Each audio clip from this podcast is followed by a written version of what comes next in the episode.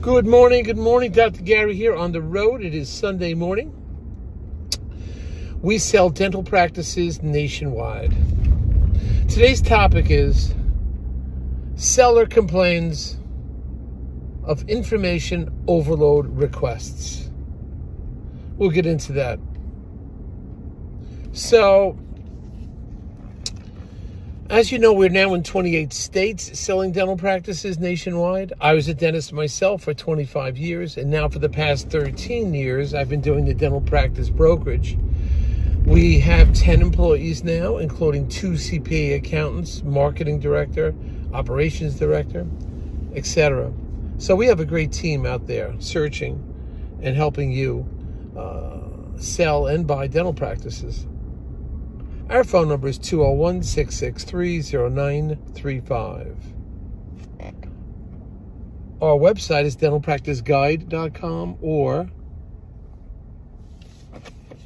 nationwide dentalpracticebrokers.com. You can reach us from 8 a.m. till 7, no, till 9 p.m. East Coast time. So just give us a call. We'll be happy to respond. We work 363 days a year. We take off Christmas and Easter. So we are here to help you in any capacity, buyer or seller. Now, if you're thinking about selling, and by the way, all this information is for entertainment purposes, it's not legal or business advice. If you're thinking about selling to a DSO, please call us because we have an intimate knowledge of them. We work with them. We know what their contracts are like, what direction they're heading, what their needs are, what it's like going to contract, how long it takes them to go to closing, which DSOs are having some financial issues right now uh, what are the sellers happiest with certain DSOs. We try to promote the best DSOs. We don't work for them. Uh, generally, our commission is paid in full by the DSOs when we pull in a DSO. And when you work with us, often we will get your legal fees reimbursed upon successful closing. So please give us a call because we're going to help you out. Anyway, so what is this information overload that the seller is complaining about? The average sale for dental practice needs tax returns, procedure code analysis, profit and loss, discretionary expenses, leases, W 2s, uh, practice uh, provider, provider code, that is who produced it, uh, practice statistics by the uh, um, ADA code. So it's called practice analysis, demographic reports, etc. That is your average list. And some sellers do get overwhelmed. First of all, that all these requests are not put in initially by the buyer or the buyer's bank or the buyer's consultant. And then they'll ask for more information. And sellers, a lot of them may be somewhat senior or accustomed to buying a practice in the past, look at tax returns, and that was it. They didn't have to deal with all this data that's being requested now all this analysis, all the procedure code analysis, procedure code by provider, procedure code by ADA code. They were not exposed to that. They were not required to do that. It wasn't even existed, maybe, because computers in dentistry are maybe 20 years old now. But at they, when they were selling, buying a practice at 30 or 40 or 50 years ago, that information wasn't available. So you have, as a buyer, have to understand that but as a seller, it's a different market now. The buy, the banks have certain requirements that for data, their accountants need the data, the buyer needs the data. They want to analyze all the data and they want to see just what is going on with the practice. And often before they come and visit the practice, they're doing a cash flow analysis. And sometimes, if it doesn't, in their mind, cash flow, they don't proceed forward with the practice.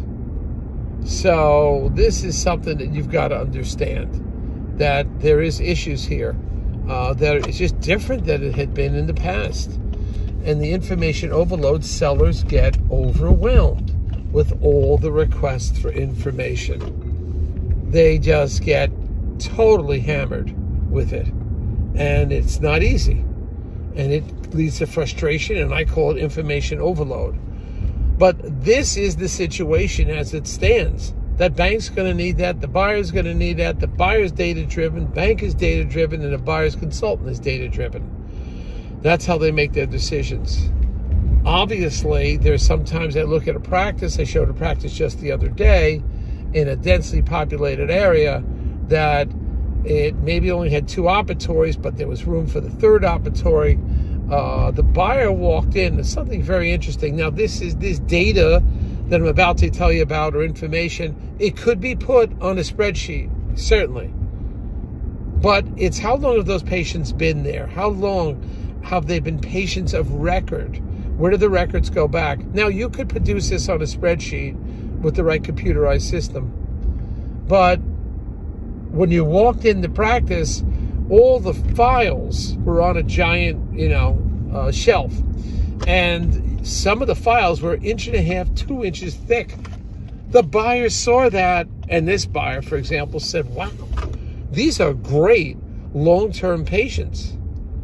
And being the success of a dental office is 99.75% as proven by records, the buyer saw the thickness of those patient record charts and said, I can't believe how thick those charts, how long these patients have been coming here. Now, certainly, some of many of the records now are, are paperless, and you can't see that visual, and you miss that. Yes, you could put this on a spreadsheet.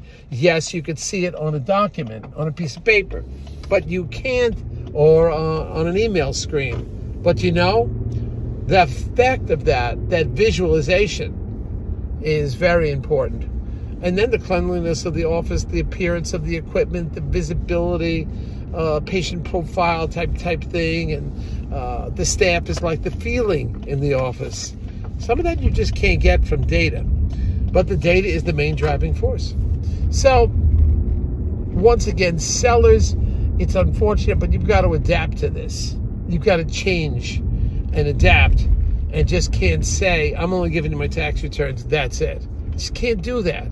Unfortunately, I know what you mean about some of them. It could be a disabled a doctor has certain disabilities and it's just not marketing anymore and so forth. And that's why the practice is slowed down. Uh, but people don't want to pay on potential as much anymore. Um, and you just can't sell it on potential. It's data driven. So you have to have a combination of convincing the doctor it's a great opportunity, bring him into the office, but at the same time, you've got to adapt and provide the information that is requested, that is needed, as frustrating as it is, and as, as uh, you know, it just drives you crazy, these information requests. Or you give uh, some data and information and it's not adequate and they don't tell you it's not adequate that is the buyer then they come back for more explanation. Or there are a couple other pages of the report that you didn't think were necessary you didn't send it uh, and they want to see that. So you've got to work with them and uh, you've got to just adapt for now because you're selling the practice just once and we'll help you as brokers assist you in any way we can we have certain methods if you don't have the data we have methods of getting that data on a day by day basis and cumulatively add it up so we can help you with that also. So give us a call. Uh, we'll go over all these things with you. We have a bunch of new practices coming out. Now you have to be on our special list. You just sign a non-disclosure agreement uh, and you'll get our list every four to six weeks. So just, you know, try to grab that list and you'll see just what's going on with new practices.